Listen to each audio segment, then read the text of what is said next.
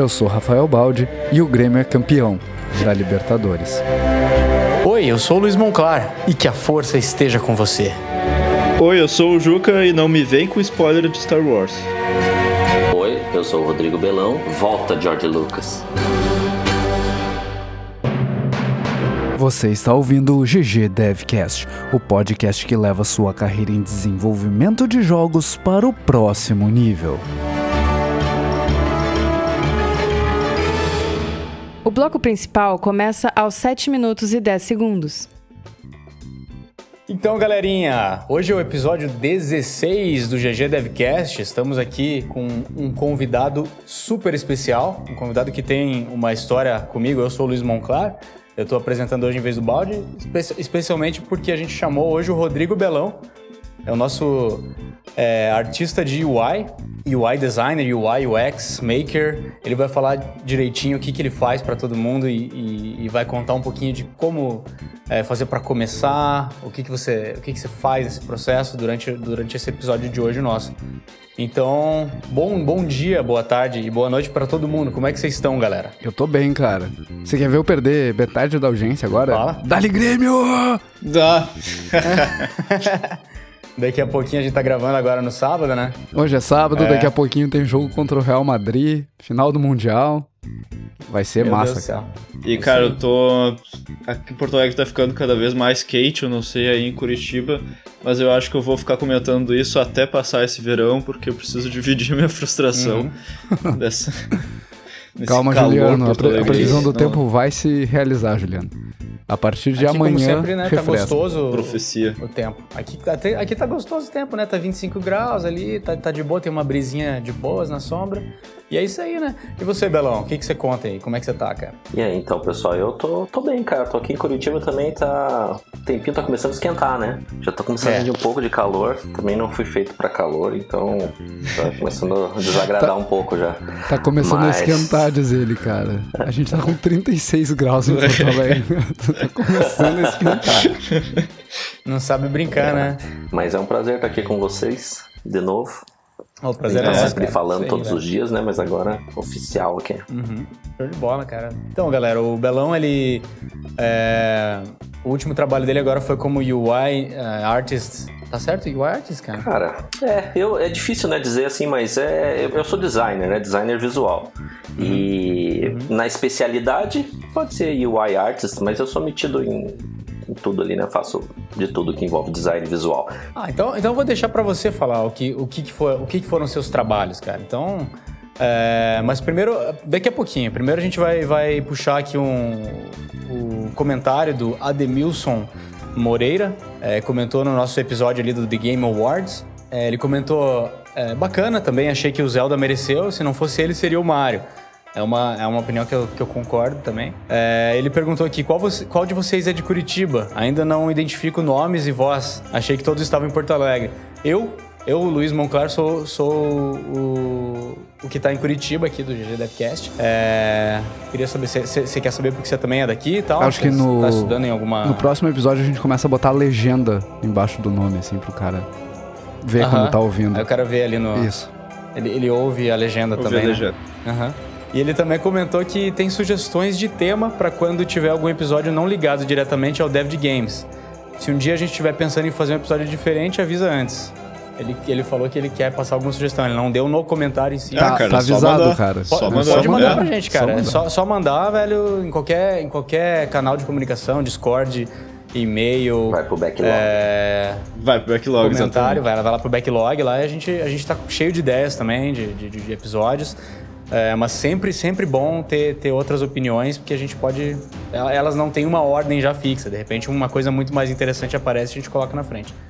É, mas é isso aí então. Juca, você quer falar um pouco do jogo de destaque que você trouxe? Sim. Cara, o jogo de Qual destaque de hoje é Until Dead, que é um, é o primeiro jogo brasileiro a conquistar um prêmio no Indie Prize. É um free-to-play de estratégia e raciocínio com mecânica baseada em turnos e combate tático. No jogo, tu controla o John Moore, que é um detetive, aventureiro e explorador que, graças às suas habilidades, consegue sobreviver em um mundo caótico infestado por zumbis. Na pele do protagonista, você precisa encontrar pistas em uma grande aventura na busca por respostas para desvendar esse, esse mistério. O segredo do jogo é usar a cabeça para manter-se vivo. Olha aí. Essa é a descrição do jogo, do Until Dead. E o jogo logo logo vai estar tá sendo disponibilizado para todo mundo. Deem seu apoio daí, joguem lá ele no Google Play, que, vai, que o Valde aí já deu uma jogada, já pode dar um feedback sobre o jogo também. Eu dei uma olhada nos vídeos, o jogo tá parecendo muito bacana. Eu, eu, tenho, eu tenho um feedback pros desenvolvedores, assim. Tomar cuidado com a quantidade de permissões que vocês pedem pro usuário. Que quando eu instalei o jogo aqui, eu precisei autorizar até o GPS do meu, meu telefone. E, e as pessoas hum. normalmente elas ficam com medo disso, acabam desinstalando o aplicativo. Né? Então só peçam as, as permissões que vocês realmente precisam. E antes de pedir essas permissões, informem o usuário: olha, eu vou te pedir tal permissão agora porque eu preciso disso para fazer tal funcionalidade funcionar no jogo. Não deixa o cara no vazio tendo que ele próprio entender se ele precisa ou não uh, aceitar aquilo. Fora isso, o jogo tá bem uhum, bacana, boas, cara. Boas sugestões, cara. Eu, eu tava jogando ele aqui antes da, da gravação. E o sisteminha de movimentação do cara é bem legal, os puzzles são bem legais. E, e vamos ver, vamos ver como ele desempenha aí. Acho que tem futuro esse jogo. Eu curti bastante a ambientação do é, jogo, né? Ele tem uma, aquela pegada no ar, né? Exatamente. Né, Juca? Eu sei que é o mais da arte aí. É, mas também, né? Agrada qualquer um. Uma arte bem feita assim. E uma das coisas que eu achei bem legal a proposta deles de é, depois ter mapas criados pelos próprios jogadores para eles poderem compartilhar desafios. É, eu acho que esse tipo de, de iniciativa, esse tipo de coisa é, dentro de um jogo é o que dá longevidade. É o que faz com que a comunidade cresça e se interesse mais. É o que, é o que faz você conseguir estabelecer uma comunidade sólida para de repente mais para frente lançar outros títulos, uma continuidade para esse próprio jogo. E é isso aí, vocês estão no caminho certo. Eu gostei bastante do que eu vi. Cara. Maneiríssimo. Então, cara, passado o nosso, nossa, nosso bloco de intro agora, vamos para o nosso bloco principal, falar com, com o nosso convidado aí de hoje, que é o Rodrigo Belão. E eu vou pedir, cara, apresente-se aí, cara. Diga, fala um pouco de você, sua história. Diga seu é, nome e a cidade de onde que você que... está falando. é, chamada a cobrar. É, eu acho que todo mundo quando começa, é, quando começa a falar tem que ter um somzinho assim. Coritiba. Um negocinho. Curitiba. é uma, é um, um, um Olha a dica do designer aí, cara. Melhorando a usabilidade do programa. Fala aí pra gente, cara. Como é que como é que foi todo esse caminho até até hoje? Então, minha gente, eu comecei minha carreira de designer em 2004. Antes eu era economista, trabalhava em banco e toda aquela aquela história, né, velha de seguindo os passos da família e tudo, né? Meu pai trabalhou em banco praticamente a vida toda e eu acabei indo nessa onda até eu perceber que não era para mim, troquei. E aí com 25 anos eu comecei a trabalhar com design. Então eu tô desde de então, acho que vai completar uns 12 anos, já tem 12 anos, né? Tô indo para 2018 agora, quase 13 anos aí que eu trabalho com isso. Eu comecei como web designer, que é o era a forma como você chamava, é a forma menos chique de falar o UI, né? Antes uhum. de ter essa definição. Então, era web designer, trabalhei por alguma por conta um tempo até eu entrar em publicidade, que é onde tinha mais dinheiro, tinha mais clientes interessantes para ir, mas também tem um ambiente um pouco mais tóxico, né, para se viver assim. E fiquei em publicidade até 2010.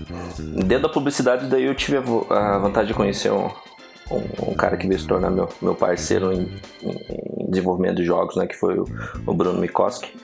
E a gente resolveu fazer nosso primeiro joguinho em 2009, Box and Bug. Foi um joguinho para celular, bem simplesinho, mas foi muito legal de fazer. E depois que a gente lançou ele, a gente continuou trabalhando na agência, mas foi bem difícil continuar na agência depois de ter experimentado o processo de criação de um jogo. Então a gente resolveu pegar esse jogo e ir atrás de alguém para botar grana para a gente abrir um estúdio. E a gente achou. A gente achou um pessoal lá de São Paulo que botou grana e a gente abriu a Monster Juice em 2011, é, não oficialmente, né, trabalhando de casa. E só em 2012 a gente oficializou ela. 2011. É, não, foi 2011 mesmo que ela começou foi, foi oficial, 2011, né? Mesmo. 2010 a gente já tava com ela é, embrionária ali, trabalhando de casa, né? E a gente já entrou com um projeto. A princípio, o projeto é, sob demanda, né? Adver Game, trabalhamos para nosso primeiro jogo, até o, o Luiz acho que já trabalhou nisso, né? Nosso famoso jogo lá no começo, que a gente trabalhou, que foi o Mundo versus Danilo Gentili. Foi, foi com esse projeto que eu entrei É. na Monster. Eu entrei, vocês estavam precisando de um game designer pra, pra fazer ele, que ele é um Tower Defense, Exato. né? Então a gente já começou E- ambicioso ali, né? Querendo fazer um Tower Defense. Pois é. Os caras já começaram pois é. trabalhando com o Danilo É. Gentili, né? Vocês são brother do Danilo Gentili, então? Sim, é, conhece pessoalmente. Ele teve lá na Monster, né, Luiz? Sério? Ele foi lá Caramba. na Monster, ele foi algumas É. vezes lá. Teve um dia que ele foi lá e o Belão, foi, bem num dia que o Belão não tava, ele tava resolvendo algumas outras coisas. Daí ele tirou uma foto com toda a galera, assim, o Danilo Gentili. E o jeito que ele ficou na foto, co- como era um fundo verde, pintado, né, que era a cor da Monster Juice, verdão, o Belão não acreditou por muito tempo que o, que o Gentili tinha ido lá, ele achava que era uma montagem. Ele chroma tava key. falando ele. Parece muito inserido naquela foto, assim, sabe? Parece que eles se juntaram e disseram, ah, Ele vamos parece tá Belão, colado, cara. coloca aí o Danilo Gentili nessa foto. E... Eu vou encontrar essa foto e vocês podem ver nos Ele comentários, é boa, cara, é bem engraçado, assim. Que demais. Então a gente conheceu ele, cara, um cara bem legal. ah, é, serviu assim pra quê? Mas pra gente perceber que a gente não devia ter começado com um jogo grande, né? Foi muito É, cara, trabalhoso, não definitivamente. ficou legal, assim, é, não ficou bacana mesmo. A, a gente teve muitos problemas, assim, tanto técnicos quanto de escala do jogo pra fazer ele. Mas até então eu não sabia que eu era UI designer, né? Eu tava indo no caminho de direção de arte, porque dentro da publicidade, logo que você entra na publicidade, os caras já te dão esse título, né? Diretor de arte. Então você já vira diretor tendo sendo acabado, aca- acabou de sair do estágio, já vira diretor. Então, isso era meio esquisito assim. Depois de um tempo eu fui me desvinculando da publicidade. Eu fui entendendo um pouco melhor assim que esse cargo de direção de arte é um negócio bem maior do que é pintado, né? Aqui pra gente. Então é um cargo de responsabilidade maior. Realmente é uma direção, né? Um diretor. E aí então eu comecei a brincar mais com visual design. E dentro de visual design, aí entra UI, motion, ah, pode ser também a parte de design gráfico, aí, design logotipo, ilustração, fazia de tudo isso e, por consequência, dentro da Monster Juice, eu acabava sendo realmente ali, eu era um diretor de arte, porque determinava todo o estilo visual né, do estúdio, toda a consistência do estilo dos jogos e da comunicação, né, do marketing, toda a parte, então eu era responsável por tudo isso. E foi uma experiência animal, assim, pra gente ter a Monster Juice, por mais que ela não tenha dado certo, é, financeiramente, né? Ela deu certo em outros. É, ele apresentou outros caminhos pra gente. Então todo mundo que saiu dela, assim, a maioria saiu bem, pronta pra ir pra é, enfrentar desafios maiores, né?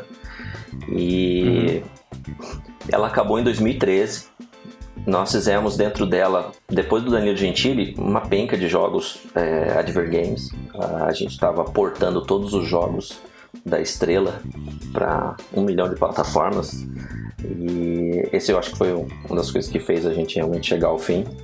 E foi um projeto muito grande que não foi pago direito e enfim, daí acabou quebrando nossa estrutura, que era uma estrutura que já estava custando muito caro. A gente tava com 14 pessoas em 2013.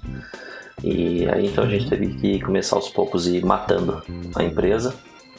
E a gente só lançou o Monster Cube, é um joguinho que deu uma projeção boa pra gente. É, acabou é, sendo destaque em algumas lojas da Apple e tudo. E, e ali sim eu comecei a enxergar um pouco de, de UX nos jogos, né? Então até então se fazia UI pra ficar bacana, né? Publicidade é maior- isso, né? O maior Foi. número de pessoas que vocês tiveram na Monster foi quantos? 14. 14 pessoas. Foi, foi uma empresa de tamanho razoável. É, a gente não.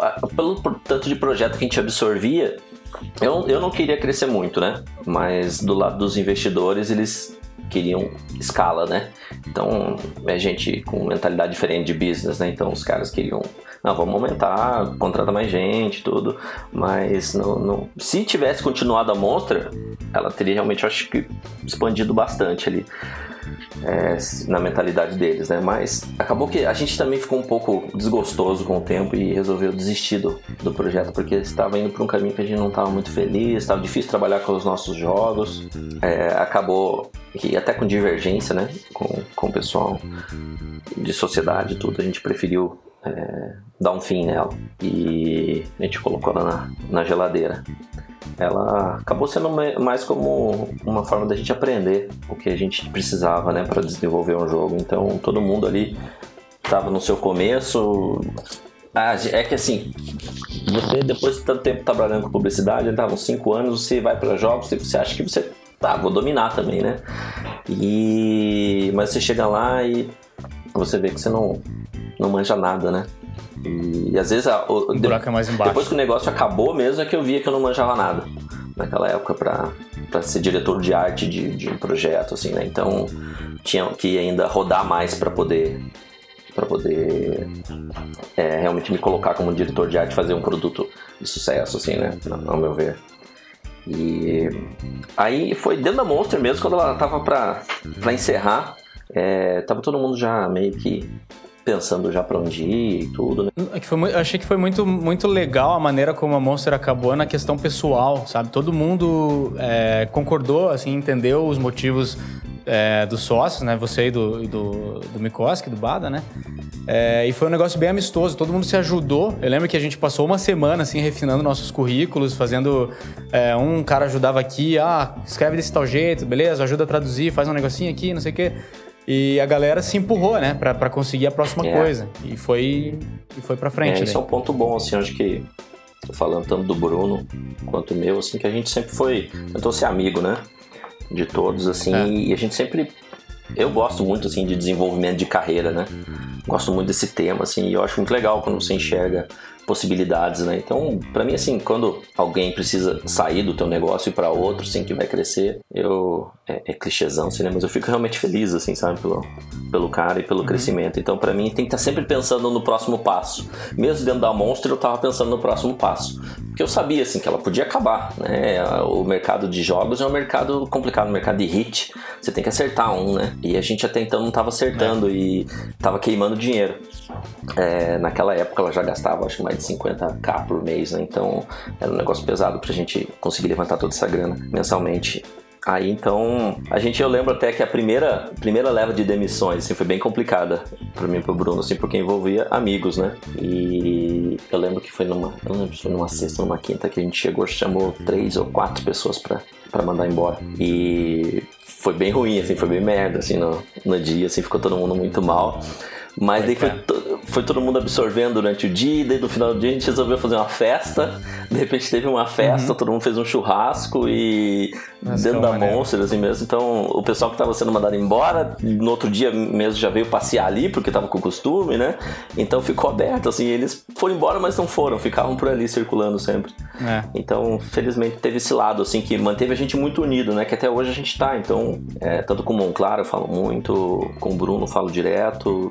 E ah, o pessoal tá sempre se comunicando, né? Sempre, sempre vendo o desenvolvimento do outro.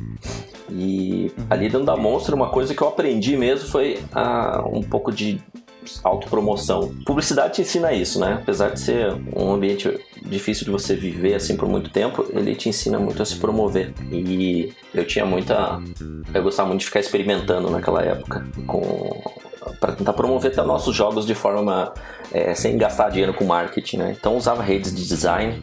Então uma delas foi o Behance, onde o Monster Cube na época ele, a gente não tinha dinheiro para investir em marketing, mas a gente fez uns trailers legais e a gente conseguiu uma capa do Behance na época e teve um, um burst, um burst assim de de acesso no nosso trailer. Eu acho que a gente conseguiu uns 200 mil views no trailer de graça, assim, né, dentro do YouTube. Caramba. E o jogo acabou tendo um download bom, assim, sabe? Tudo por causa das redes sociais que eu tava me envolvendo, assim. Então, Behance, Dribble, eu tava indo dentro delas aos poucos e tentando entender como elas funcionavam para conseguir popularidade. E eu fui conseguindo. Fui conseguindo, consegui um número grande de seguidores nesses, nessas redes, coloquei os trabalhinhos certos ali. Mas o meu próximo passo é que eu tava pensando, o que, que eu vou fazer na sequência? Porque, ah, eu preciso, vamos dizer, meu próximo emprego, né? Eu, já, eu tava cansado de tentar ser chefe de novo, sabe? Não, não vou ser chefe de novo. É, tô, deu, deu uma canseira, esses dois anos, um pouquinho assim, foi muito estressante pra mim e pro Bruno, a gente chegava até, até brigar, né? Eu com ele, assim, então a gente era, nós éramos amigos, mas o negócio acaba te fazendo brigar com, com essas pessoas, né? E então daí eu tava pensando nesse meu próximo, minha próxima etapa, o que que eu seria, né? Eu precisava me especializar um pouco mais para chamar a atenção de alguém que podia me contratar, né? Tanto dentro do Brasil quanto fora. para mim tem um pouco de, é, de fricção assim no processo de pensar em sair do Brasil E já foi, é difícil sair até de Curitiba, assim, eu gosto muito, assim, sabe? Então eu é, consigo viver daqui hoje, trabalhando de casa, né?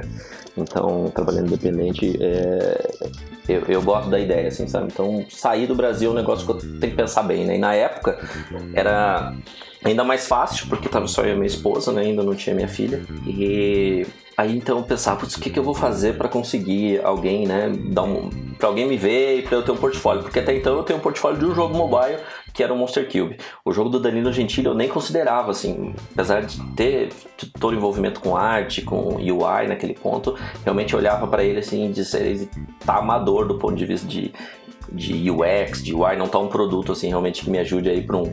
Eu, eu, gosto de projeto grande, na real, sabe? É, grandes estúdios, assim. É, é, tá, tá, mais em mim isso do que ser, ser indie fazer jogo pequeno. É, eu acho que é o, é o, meu perfil, assim, sabe? Eu gosto do negócio mesmo. Então, como eu passei pela publicidade, eu aprendi a, a, agradar cliente, né? Fazer o negócio vender e ter alcance, né? Isso sempre me agradou. Então, Aí na época eu pensei, ah, vou fazer alguma coisa aqui para me promover. E tava em 2013, tava começando a virar, ainda não tinha virado moda é, essa ideia de redesigns, pegar alguma coisa e fazer um redesign. Aí eu pensei, ah, vou. Tô, te, comecei a ver essa tendência, né? Tinha aparecido uns alguns assim na época. E aí eu fiz um redesign da interface do FIFA 2013. O FIFA 2013 ele sai em 2012, né? Então eu peguei, já jogo, jogo FIFA desde pequenininho, assim, né? Então, desde dois, de 94, assim, eu jogo FIFA.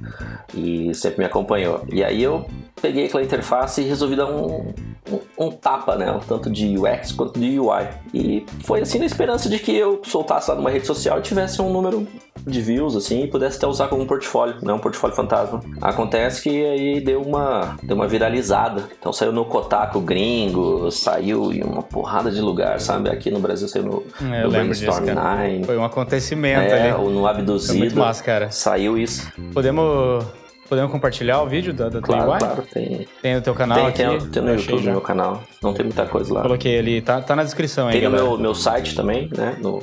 O site também já tá na teu site da pessoal, tá no, tá no nosso comentário. Desculpa, na nossa descrição do episódio. Então lá tem, tem ainda, eu vou manter para sempre lá esse projeto, porque ainda tem um, tem um carinho grande por ele, assim. E então daí, nossa, veio um monte de oportunidade, porque tinha uma interface ali, né? Tinha uma, tinha uma ideia do que eu, do meu, do que eu poderia fazer. Então é isso que eu precisava, que um, vamos dizer, um dono de estúdio ou algum recrutador olhasse para aquilo e pudesse ver como, ah, vai ter aqui uma uma, uma troca, né? Então vai ser uma colaboração Sim. mútua aqui, vai ter um resultado para os dois lados. A gente vai contratar esse cara, o cara é bom, faz isso pra gente. Enfim, eu precisava que enxergasse isso e acabou dando certo na época. Eu passei por alguns processos de. Conversei com alguns recrutadores, tanto de fora quanto daqui. E aí eu acabei me optando por ficar no Brasil. E fui para Porto Alegre trabalhar na Kiris em 2013, julho de 2013 eu entrei na Kiris com um projeto que me chamou bastante atenção na época, era trabalhar no FPS, né, o Ballistic. Então para mim ali deu uma deu uma encantada, assim, deu um brilho no olho e disse, ah, vou ficar no Brasil e ainda vou, vou trabalhar num projeto bacana, né, com uma é, com alcance. E então aí depois do final Monster eu fui já de bate pronto, assim. O fato é quando uma empresa fecha, ela te quebra, né? Então a gente perdeu muita grana. Então a gente não tava com muita opção naquela época, assim. Foi muito investimento até para é, fechar, né, a empresa, então pagar rescisões, tudo. Então acabou que para nós, tanto para mim quanto para o Bruno, ficou uma situação bem, bem tensa, assim, financeira. E a gente tinha que tomar uma decisão rápida, né? A gente não podia ficar queimando dinheiro pessoal por muito tempo, assim, de reserva.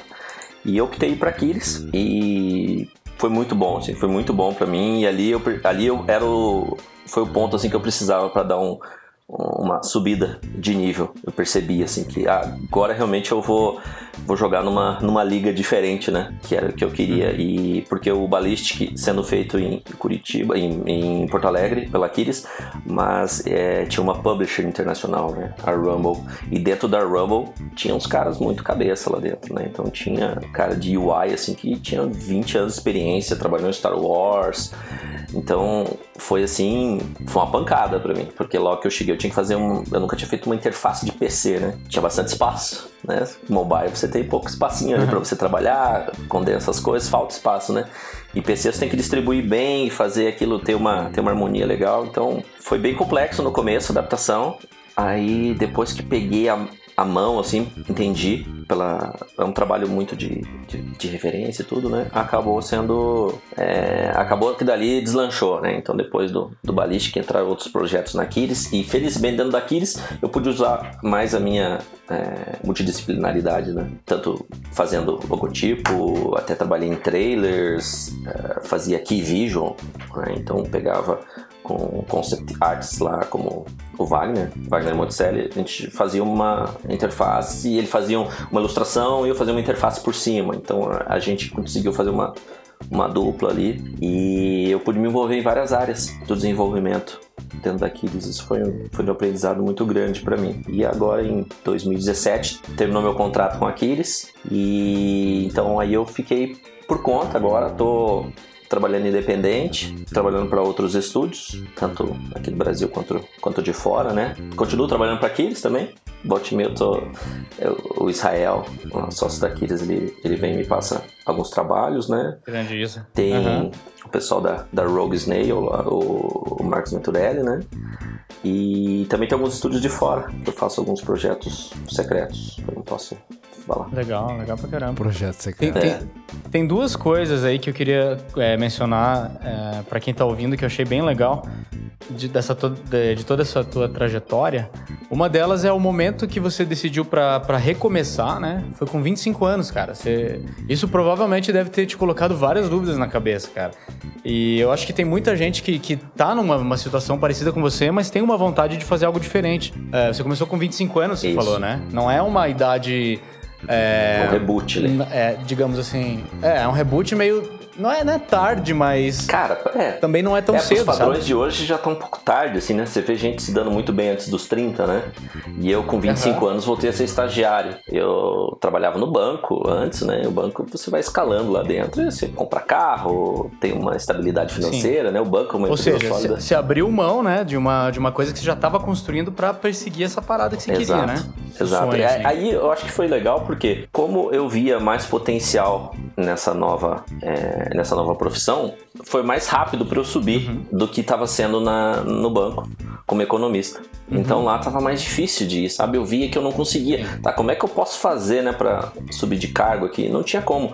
E através do design visual, putz, é teu portfólio, né? Então eu disse, cara, agora eu sei o que fazer, né? Tem que fazer um portfólio bom e eu vou subindo, né? E foi rápido, foi rápido para mim, assim, até, é, vamos dizer, logo que. É que é, eu dei, vamos dizer, deu um, um, um, um, mini reboot dentro ainda da carreira, né? Que foi mudar para jogos. Sim. Porque eu vinha dentro de publicidade, tava indo bem. Eu, em cinco anos, já tava como supervisor de criação na JWT, é aqui de Curitiba, né? Que tava trabalhando é, com é, na parte de digital deles. Então, saí de um web design, virei diretor de arte interativo. E aí então virei supervisor de criação. Trabalhava com Coca-Cola, com Johnson Johnson, com essas marcas. Assim. Então me envolvi uhum. Galera grande. É, envolvi em umas reuniões cabulosas, assim, né? De apresentação de projeto lá em São Paulo, assim, pra, mesmo para internacional, né? Como Coca. Então era, era, era bem, uhum. bem tenso, assim, tava indo. Mas não tava 100% feliz. E aí eu dei um pequeno reboot aí de novo. E isso é uma coisa que eu adoro uhum. fazer, sempre tá recomeçando ali. Né? Mesmo que tenha um risco, assim, tem um, tem um porque... prazerzinho muito grande nisso, sabe? É, é, dá uma sensação de new game mais, assim, porque você tá recomeçando, mas você traz toda isso. uma experiência, você traz, traz todo um conhecimento Exato. horizontal que você é. pegou de outras coisas e aí você vai direto ao tem, ponto, né? Que nem você é, tava falando. Um replay velho. já vai com mais força, parece. É, é um replay, né? Você tá fazendo Exatamente. um second playthrough ali em algo, assim, sabe? Sim. Então. É, tem, tem, tem isso, você traz e você. Então, assim, dentro da publicidade eu aprendi. Dentro da publicidade tem dinheiro, né? Então tem muita gente Sim. boa trabalhando na publicidade. Então você trabalha com uhum. os caras muito top, assim, de ilustração e tudo. Então é, te refina muito. Então você. O que é Nossa. bonito. E eu tentei trazer aquilo pro jogo. Então, nosso primeiro jogo, Box and Bug, cara, a gente botou um esforço inacreditável nas ilustrações dele, assim, sabe? De, tentou uhum. deixar ele bem bonitão, assim, e. É, eu curti, assim, perder muito tempo ali, né? Texturizando, assim. Então eu gosto de fazer esse trabalho mais, mais complexo, sabe? Isso é muito legal de falar de transição, porque tem eu acho que a maioria do mercado de desenvolvimento de jogos, a maioria dos desenvolvedores, eles fizeram uma transição também de outras áreas, né?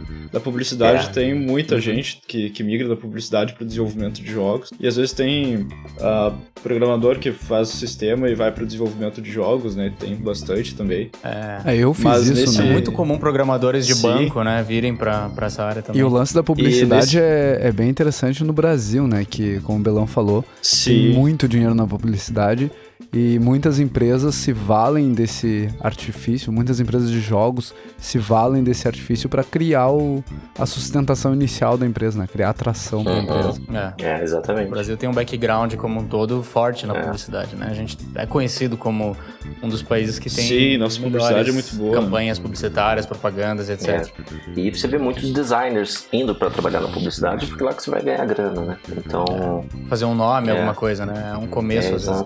Mas assim, cara, depois que você muda daí para trabalhar com produto, né? Criação de produto, que é criar um jogo, né? Desde o princípio, putz, daí é muito difícil você pensar em publicidade de novo, sabe? Ah, é muito gostoso trabalhar mais, desde né? o começo ali, sabe? É, desde a pré-produção e tudo, e conceber algo, assim, é muito legal, Sim. sabe?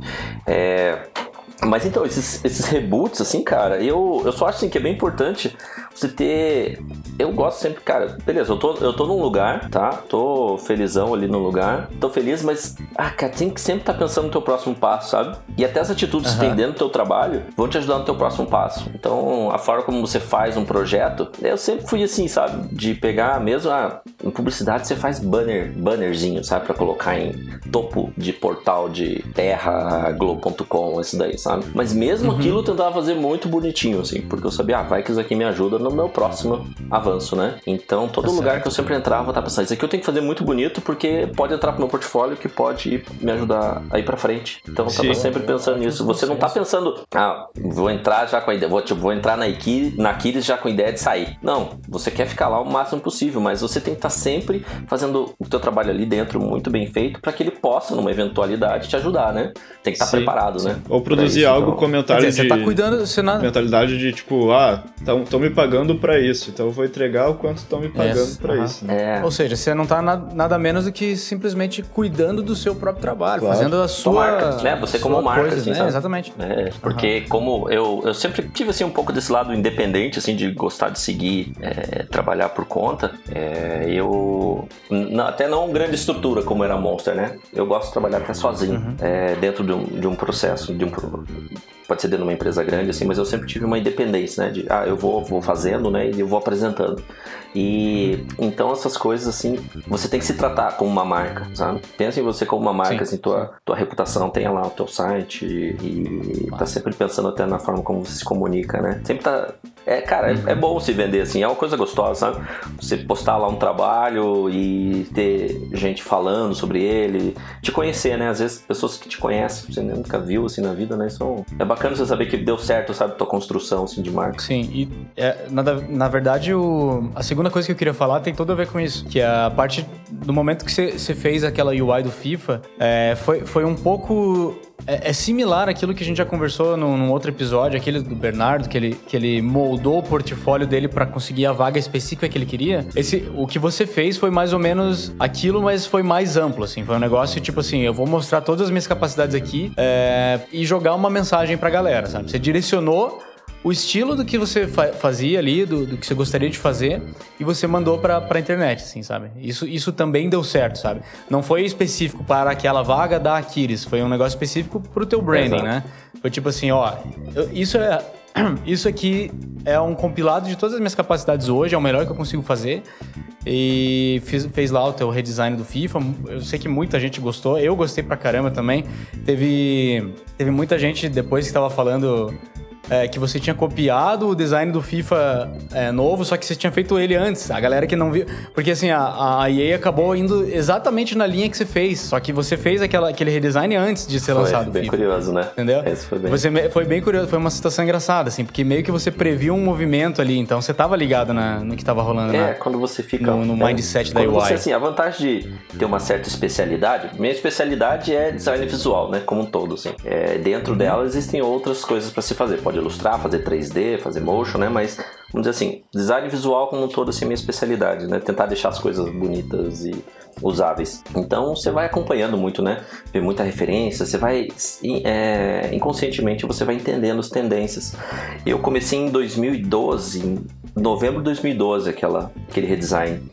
E aí eu lembro que eu lancei ele em janeiro, acho, de. Lancei, né? Eu postei ele assim em janeiro de 2013. Aí o FIFA veio sair depois, assim, então teve realmente algumas similaridades ali. Eu acho que estava se movimentando, né? Uma, tinha uma tendência já acontecendo, né? Nesse sentido do algo mais flat, mais simples, né? Então a interface do FIFA estava indo nesse caminho, assim. Foi muito legal de ver, para mim, assim, imagina, né? É, você vê que você tá conseguindo, tá entendendo, né? Uma, uma linguagem global. Então você diz, ah, uhum. ah, tô, tô no caminho certo, né? Continuar o que eu. Você tá evoluindo junto é, com vou continuar o que eu tô fazendo. E é, é, sempre importante, eu acho, cara, tá se desafiando nisso. Eu não sou muito de ficar vendo comentários, assim, sabe, sobre essas coisas, né? Uhum. Eu gosto de postar e deixa, né? Então, assim, é, o pessoal pode até ter falado qualquer coisa, mas eu também não tô nem aí, sabe? Porque o importante é você tá fazendo, sim, sim. né? Quando tá fazendo, você tá melhorando, né? E, mas então, o que que você tá fazendo? O que que é UI? O que que é sabe? UI? O que que é UI design? O que que é UI, UX? É, então... Fala um pouquinho. Então tem uma, tem uma divisão aí, né? Eu até, é, nessas mudanças que eu, que eu faço, normalmente eu gosto de tirar um tempo para pensar. Não, não tenho, assim, o privilégio de fazer um período sabático, né? Mas, é, pode tirar uns dois, três meses, assim, para você pensar antes de tomar uma decisão, eu acho sempre válido. Então, em todos esses momentos que eu fiz transições de carreira, eu, a, a ideia começa no trabalho que eu já estava desenvolvendo, no, no, emprego, né? Mas daí depois que eu uhum. saio, eu tiro um tempo assim para pensar e daí, ah, vou, vou fazer isso agora, né? Por isso que é sempre importante aí também ter, ter noção de, de dinheiro, né? Tá guardando sempre dinheiro, né? Isso é bom ter feito economia lá atrás, então sempre me, me ajudou com isso, né? É. Então. O conhecimento horizontal é do New Game é, Mais aí. é, exato. Você vai é, de pouquinho em pouquinho, né? Você vai garantindo assim para você poder tomar decisão sem ser pelo desespero, né? Tomar decisão desesperado sempre vai te fazer infeliz. E é, aí então, cara, eu como UI, assim, UX. Nesse momento agora que eu terminou meu contrato com a Aquiles, eu tô assim bem tranquilo até agora, sabe? Eu tirei até agora o mês de dezembro para pensar na vida, para realmente saber o que eu quero pro próximo ano. E eu fui muito assim, ó, fui mais a fundo na parte de UX, porque você faz UX, você bota lá no teu título como UX, mas UX de verdade em jogos, assim, acho que estúdio grande consegue fazer, mas estúdio pequeno, assim, é, é caro, né? Para você fazer pesquisa de mercado antes, entender quem é teu público, fazer teste de usabilidade, porque jogo, ele não é só a interface, né? Ele tem o gameplay. Então, para você fazer um teste de usabilidade só da interface sem ter o gameplay, às vezes fica quebrado, sabe? Ah, a interface está funcionando bem, mas a experiência do jogo como um todo é que pode até pode estar prejudicada, né? Então a gente acaba passando pelo playtest, né? Playtest é que é o nosso, o nosso teste de usabilidade, porque envolve tudo, né? Envolve navegação UI e interação com o jogo. E, assim, como eu vim de, da parte visual, para mim é sempre assim, foi mais o UI design teve acima antes da UX é, se tornar algo assim mais é, obrigatório.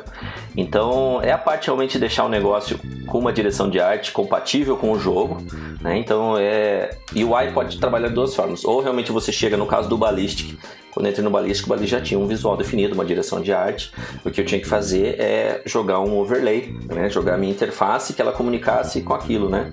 se comunicasse com aquilo, tivesse uma conversa entre o gameplay e a UI está situada no mesmo na, na, mesma época, né? Então, no mesmo período, tem uma cara sci-fi ou não tem, né? Então, esse, esse é o trabalho que eu faço como UI design, de trabalhar junto com a direção de arte do jogo para enfatizar, né? Para dar um, para melhorar a experiência, né? A, a, imersão. Então, a UI serve, principalmente a parte de UI art ali, UI design, ela, ela ajuda muito na imersão do jogo. Então, eu gosto uhum. muito da área de jogos por causa disso, porque a UI UI de jogo ainda é uma UI que você consegue lá dar aquele. Você precisa deixar ela com uma, com uma direção de arte, né? Ela não é, não é tão, tão flat e tão. É, como tá tudo hoje em dia muito parecido, né? Você abre a, a, interface de aplicativo, tudo igual, né? E em games a gente tem essa liberdade, sabe? Então, é, pra mim é muito prazeroso, assim. Às vezes perder um tempo fazendo um botãozinho, né? Que vai ser a peeling ali pro cara apertar. Então eu gosto muito desse, desse processo. E jogo te dá isso ainda, sabe? O jogo ainda tem, vamos dizer, essa firula. É, uhum. Você tem essa. Personalidade, né? Essa possibilidade. É, você pode ser ainda é, ser cosmético ali, ser, fazer bonitinho, sabe? Porque tá, tá rolando meio que uma tendência, né? De que ah, não precisa ser bonito, precisa ser só funcional, né? A vida tá ficando meio assim, meio, meio boring nesse sentido, né? Então, é, eu não concordo, assim. Eu acho, cara, que tem que ter prazer em usar algo, né? E se você consegue aliar isso aí eu consegui trazer um pouco de UX para dentro dessa parte. Então eu já gostava de fazer arte, eu abandonei ilustração, eu disse, ah, não vou me envolver com ilustração, não é para mim.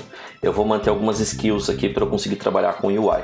As skills que eu mantive foi 3D e motion design. Então essas me ajudam a, a montar, né, a, até o protótipo de uma interface. Então, só que daí eu comecei a trazer UX.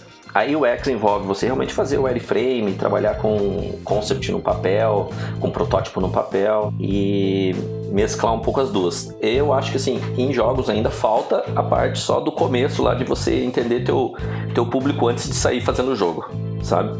Então acho que ainda tem, tem um pouco de deficiência nisso. Eu creio que hoje é, os estúdios grandes, assim, ah, como a Band, eles devem fazer um trabalho foda assim de, de UX lá dentro deles que depois é, é até muito dividido, né?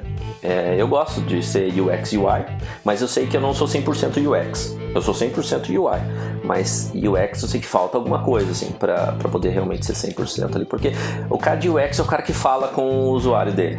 E uhum. não, daí na hora que ele junta dados, junta informações, né? E aí não Telemetria. necessariamente só pela UI, né? Ele também vai pensar no Exato. resto da experiência do cara. Exatamente, passa por Sim. tudo, né? Passa por tudo. Então, é, vamos dizer assim que ele, o UX, ele se mistura mais com o game designer, sabe? Do... É, eu ia chegar nesse ponto. É, Ainda bem que você puxou é, já. Pra mim, ele, ele tem que ter uma integração melhor. Pra mim é legal porque como eu fazia esse trabalho de UX dentro da Kiris, eu gosto, né, dessa parte de, de game design, né? Não sou um game designer, mas eu gosto de saber, né? Então, com Monclar mesmo, a gente é, tinha o Arthur, o Arthur Bobani lá na Kiss, sempre eu gostava de entender a fundo, assim, aquela a mecânica para poder traduzir ela para uma UI, uhum. passando por wireframe, por protótipo. Então, para mim foi legal, assim, porque me mantém envolvido. É, ser muito especialista só UI art, assim, eu não, não é para mim, assim, sabe? Não é para mim, assim. Eu gosto de saber o, do produto, assim. Então, ah, porque é, você influencia. Às vezes o jogo nem tá, nem tem direção de arte, mas a UI pode dizer algo, sabe? A UI pode chegar e dar uma luz assim para direção de arte. Então, ó, o projeto do Horizon Chase a gente foi bem no começo dele. Eu, eu lembro que na pré-produção, é, como eu moro em Curitiba, mas eu ia constantemente para Quiris, né? Pelo menos uma vez por mês, passava uma semana. E aí, no caso do Horizon Chase, eu lembro que eu tava nessa semana é, aí, em, em, Porto Alegre, né? Falando aí, mas tem dois, tem dois em Porto Alegre, um aqui, né?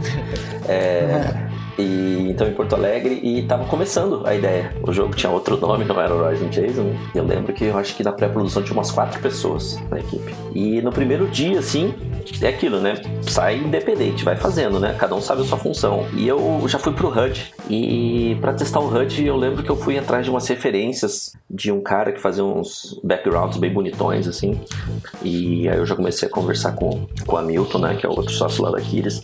Ele tava fazendo uh, essa parte de montar as pistas, de testar ali o, o carrinho já andando na pista. E eu conversei com ele lá sobre se a gente conseguia fazer reflexo na água, ter o background ali bem, bem trabalhadinho. Achei esse cara, montei um key visual, assim, joguei um HUD por cima de uma imagem que tinha um, um bloco vermelho joguei o fundo, fiz um paint over, peguei o fundo desse cara, tratei, né, que até é um fundo da cidade de San Diego, que eu tratei e joguei o HUD em cima. E aquilo dali serviu, né, como um key visual para pro projeto. Foi até postado numa no, no Tumblr do Horizon Chase. Na época eu lembro essa imagem e ela serviu como um guia para todo mundo ali no, no, desenvolvimento. Assim, depois é claro que foi evoluindo, né? O HUD evoluiu muito, os cenários evoluíram muito, né? Mas esse foi, para mim, na minha visão, foi um momento em que a UI ela colaborou com a direção de arte. E Legal, sobre cara. o desenvolvimento de UI, assim, nesse início, tu acha que quando tá desenvolvendo um jogo e tá pensando na UI, na direção de arte, tu acha que é legal começar pela HUD, começar por alguma parte específica do UI? O que, que Tu acha que, que dá mais a letra, assim, de um, de um visual de um É, jogo? é, é meio complicado, sabe? Te dizer assim, vai de projeto para projeto. No Horizon Chase, eu. Porque no Horizon Chase a ideia é que a- a- as interfaces de navegação fossem muito simples, que não tivesse muita interface de navegação. Ele não ia ter lá metagame complexo, muitas interações, não ia ter loja naquele momento, né? Então eu disse, ah, então não vou para esse caminho aqui ainda, vou pro HUD. Então no caso dele foi assim, mas no caso do, do Ballistic, eu preferi começar pela home, porque o Ballistic, por ser um free to play, ele tinha, ele é praticamente como um, e-commerce dentro dele, né? É, Ah, legal. Tinha compra, tinha banner, então ali precisava ser, ser convencer todo mundo de que ia funcionar. E tinha E o, o lance que, que eu acho que a maioria das pessoas não lembra hoje, mas o, o jogo ainda rodava dentro do Facebook, ele ainda tava num ambiente diferente, né? Era, era. Eu lembro que foi o briefing pra mim, assim, que veio da, da Rumble, né? Que a ideia era que era se tratar, precisava ser um jogo, a interface precisava comunicar é, um jogo AAA ah, de console dentro de um browser, né? Pra dar valor, porque pro cara investir, comprar né, Ballistic Points dentro do jogo, o cara tinha que estar se envolvendo com um produto que tinha uma aparência bem profissional.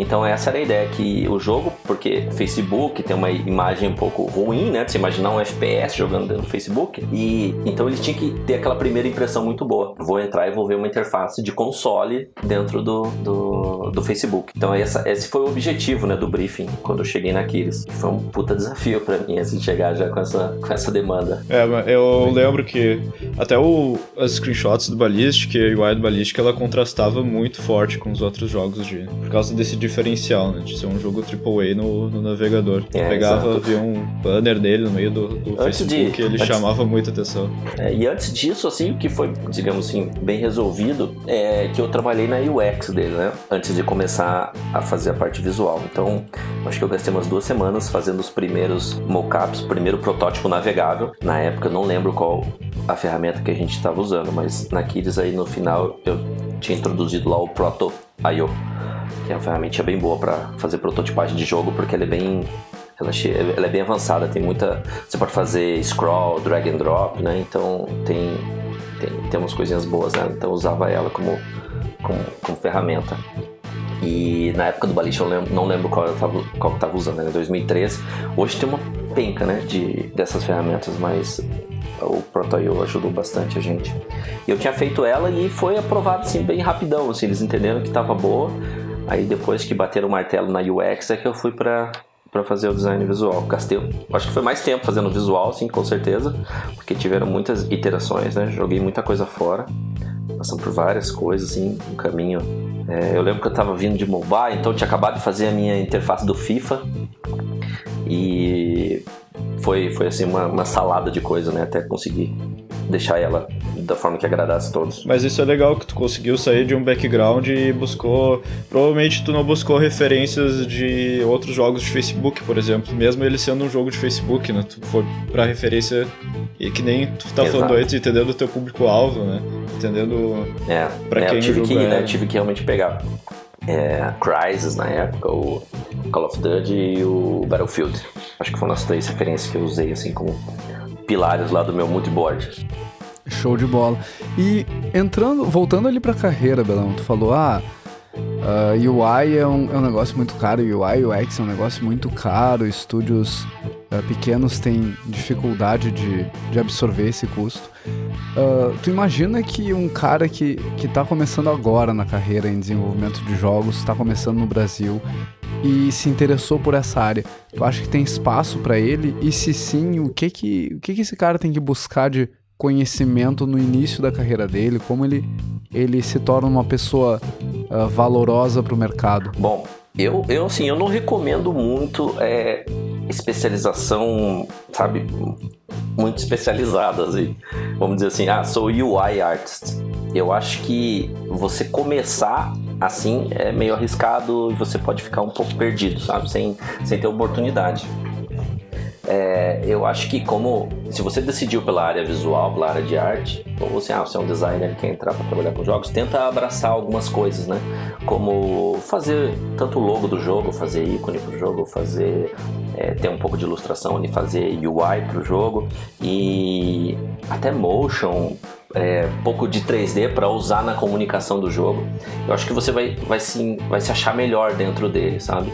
E porque com o tempo eu acho que assim é, é se você a especialidade vem com o tempo você vai caminhando, você pode escolher, né? Se você ah, não vai virar um, um chefe, né?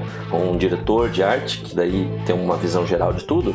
É, eu acho que você vai. Você começa ali um pouco mais abrangente e vai caminhando, caminhando até se tornar especialista, mas eu não abandono o resto, sabe? Hoje, assim, muitas pessoas até falam assim, ah, você é UI designer? Sou, mas assim, eu até tento deixar meu portfólio com vários tipos de trabalho. Então, se você entrar no meu portfólio, tem ilustração, tem 3D, tem você entende tipografia, tem UX, tem um wireframe, tem explicação, né? Saber se comunicar, né? É, também acho que é, é, bem importante. Então, eu não diria para ir muito assim de cara, dizer, ah, sou UI designer entrando em jogos, tá? Eu acho que você vai talvez penar um pouco assim no Brasil, tá? No Brasil. É, lá fora já tem mais especialidade, né? Tem muita, muitas empresas são bem especialistas. Né? Então, se você quiser começar como UI designer, tiver um portfólio, pega empresas como Gameloft, que tem lá especificamente aquilo, né? Você é um caminho. Mas eu acho que no Brasil tá meio difícil ser especialista, sabe? Eu diria que tem que ser um pouco multidisciplinar. E uma coisa, eu sou multidisciplinar em área, na área visual. Então eu posso arranhar uma direção de arte, faço UI, UX, também faço trailer, motion design, faço logotipo, crio identidade visual do jogo. Então eu deixei aberto esse leque assim. Então eu sou especialista em visual, não não só em UI. Legal. E aí pro pessoal que está seguindo nessa linha de o que aprender, Onde tu acha que é legal esse, essa galera buscar conteúdo ou buscar referências? Assim, por exemplo, tu tinha citado o Behance já, né? Uhum. É, pois é, isso é, é, é, sempre bom ver referência. No começo, assim, é, é, bom encher a cabeça de coisa, sabe? Você tem que ver e saber o que é bonito e o que é feio, sabe? Porque é. Tinha um professor meu que sempre falava assim: ah, se você quer escrever bem, você tem que ler muito, né? Então, se você quer fazer coisa bonita, você tem que ver muita coisa bonita, né? E saber por que aquilo é bonito e por que é bonito. Então, eu sempre, desde o começo, via muita coisa, mas uh, olhar assim com mais critério, sabe? Não só ficar sal, tipo salvando coisas no teu board do Pinterest, Sim. sabe? Não ficar colecionando coisas meio lixeiro assim, sabe? Não não adianta, sabe? Não adianta. Aí pega uma coisa e vai mais a, mais, vai mais a fundo daquilo, sabe? Então, ah, hoje eu realmente uso o Behance, o Dribble. Tem algumas coisas que eu vejo assim no, no ArtStation. É, às vezes você acha alguma parte de UI art dentro do, do, do ArtStation. E o Instagram. O Instagram também tem muito canalzinho bacana para seguir. É, eu acho que eu, eu uso essas, essas ferramentas hoje. O Pinterest cada vez menos eu estou usando, assim. Porque tá muito difícil navegar, lá tá uma bagunça, assim. Porque você entra no Pinterest para ver uma coisa e ele te leva para outra coisa, né? É verdade. Você tá. chega, chega lá para procurar uma coisa de UI, de repente você vê uma, ah, uma moto legal e entra naquela é. moto, você não volta mais, né? então eu acho complicado, assim, o Pinterest. Não, eu acho que é, é meio trabalho de, de lixeiro ali, sabe? Ficar coletando coisas. É, e vai, vai bem em linha com, com algumas coisas que a gente até já, já falou em, em outros episódios, assim, de o, o que importa quando tu está aprendendo alguma coisa é o quanto tu avalia criticamente aquilo que tu está aprendendo e o que tu está experienciando, né? Só ir pro, é, pro Pinterest. Não, só consumir. Né? É, não é só consumir. Tu, tu acumular um monte de coisa no Pinterest não, não te leva a absolutamente lugar nenhum. Tu não tá entendendo aquele conteúdo, né? É, e tem, e tem também um, um ponto assim meio, meio complicado, sabe? Que é difícil você determinar envolvendo direção de arte. Que o Pinterest ele tem muita coisa assim cool, muita coisa legal, né? Muita coisa bonita, mas eu diria que tá meio. Né, tá tudo muito igual, né? Se você entra lá, você vê muita coisa parecida. Concept art, é o que tá passando hoje, né? Que a gente vê muito. Às vezes você vai ver um filme, você vê uma nave muito parecida com outra, assim, né? É, que, as referências, né? As pessoas estão se referenciando muito, né? Então, é claro que é uma indústria, né? Você tem que produzir as coisas ali, mas eu acho que é importante você saber também é, um pouco sobre originalidade, que a originalidade ela é estranha, né? então ela tem que ter uma estranheza. Então, é, se você tentar sempre ser só cool, tentar ser sempre só muito bonito, sempre muito esteticamente bonito, às vezes você vai estar tá só reproduzindo coisas dos outros, sabe? Então acho que você tem que ter ali um pouco de estranheza, assim, sabe? Trazer um pouquinho de esquisitice, assim. Eu acho muito legal quando você tenta. É, interface hoje, assim, de aplicativo e tudo, elas assim, tentam ser tudo muito. É, estéreo, né? Então, tudo muito certinho, assim. Nos jogos eu acho legal que você pode adicionar uma estranheza, que é uma irregularidade. Então, ah, aqui vai ter um defeito, né? Então, você joga alguma coisinha ali que dá uma é, você pinta ali a UI de uma forma que ela tá falhando, né? Algo assim. Então acho que a estranheza é que adiciona o teu toque, assim, sabe? De... Então eu acho que é bom você não só ver coisa bonita, mas também ver umas coisas estranhas. Legal, até legal. porque a gente chegou a falar um pouco sobre isso no episódio de horizontalidade versus verticalidade, que às vezes o cara vai consumir jogo e produzir em cima de jogo e só ficar em jogo e só ver coisa de jogo. E às vezes começa a ser só aquela. Que nem tá falando reciclagem, né? É, você acaba só revendo muita coisa, né? Mesmo que assim, para projeto, às vezes você precisa ser clichê, né? Tem projeto que de escala grande, você precisa ser, né? Não tô falando sim, aqui pra você ser autoral nem nada, mas eu acho importante você saber por que, que uma coisa ela tá diferente, né? Por que, que uma coisa às vezes é icônica, né? Então, é, vamos dizer assim, o Star Wars novo, né? É, que eles mantiveram a estranheza, né, dos objetos do Star Wars antigo, né? Então, aquela estranheza que deixava ele único, né? Então, aquelas interfaces bizarras do Star Wars, né?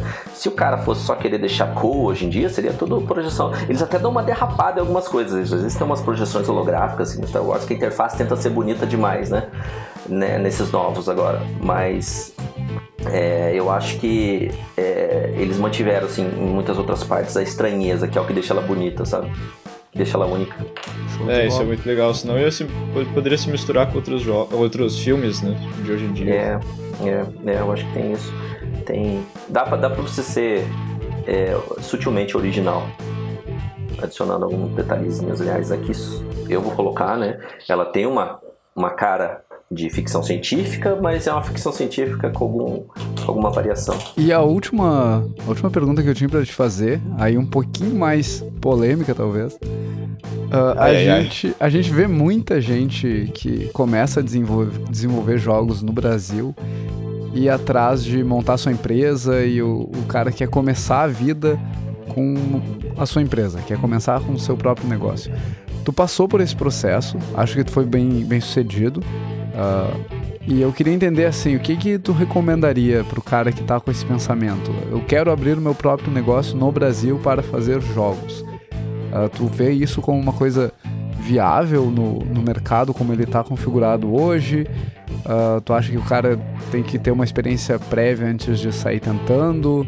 O que que tu enxerga como recomendações de alguém que passou pelo processo? Cara, eu acho assim, o processo de abrir uma empresa muito bom, sabe? Para você como pessoa, não falando nem só sobre profissão. É, vamos dizer que de certa forma eu fali duas assim. Eu tive uma pequena empresa que durou sete meses, que foi essa que eu, eu e o Bruno que nós abrimos para fazer o primeiro jogo, lá, o Boxing Bug. E ela foi fechada sete meses depois porque a gente continuou com a publicidade. Então ela faliu porque o jogo não deu certo, né? Não deu o dinheiro que a gente esperava, mas teve um aprendizado ali naquele meio, sabe? Aprendizado de administração, de tudo que te coloca um pouco o pé no chão, assim, para você saber que vamos te deixar um pouco mais coerente, um pouco mais é, perspicaz na hora de você desenvolver um produto. Você está fazendo um jogo, você está fazendo um produto, né? Então é importante, eu acho, você ter um pouco de preocupação, ter essa atenção com o negócio. Então, é, eu acho assim, eu fiz isso porque é o meio que eu achei para trabalhar com jogos, uhum. tá? Eu não via outra forma, não sabia que eu tô em publicidade, ah, vou procurar uma empresa de fora agora para trabalhar. Não, sabia que isso não ia acontecer. Eu não tinha um portfólio, né? Eu tinha site, eu tinha campanha de publicidade no meu portfólio. Não tinha nada para isso. Então, a opção foi realmente ir atrás de alguém, porque não tinha dinheiro também para abrir a empresa, né? É, tive que ir atrás de investidor para abrir essa empresa, para daí então ter essa, toda essa experiência. Então eu acho que o erro, a falha, é importante pra caramba nesse processo, como pessoa, assim, sabe? Uhum. Então, Tem, ah, tinha um professor meu na, na faculdade, o, o professor Newton, Newton Braga, ele dizia que ele não confiava em nenhum empresário que não tivesse falido pelo menos uma empresa. É, é, é, porque é no fracasso ali que você vê muita coisa que você fez errado, assim.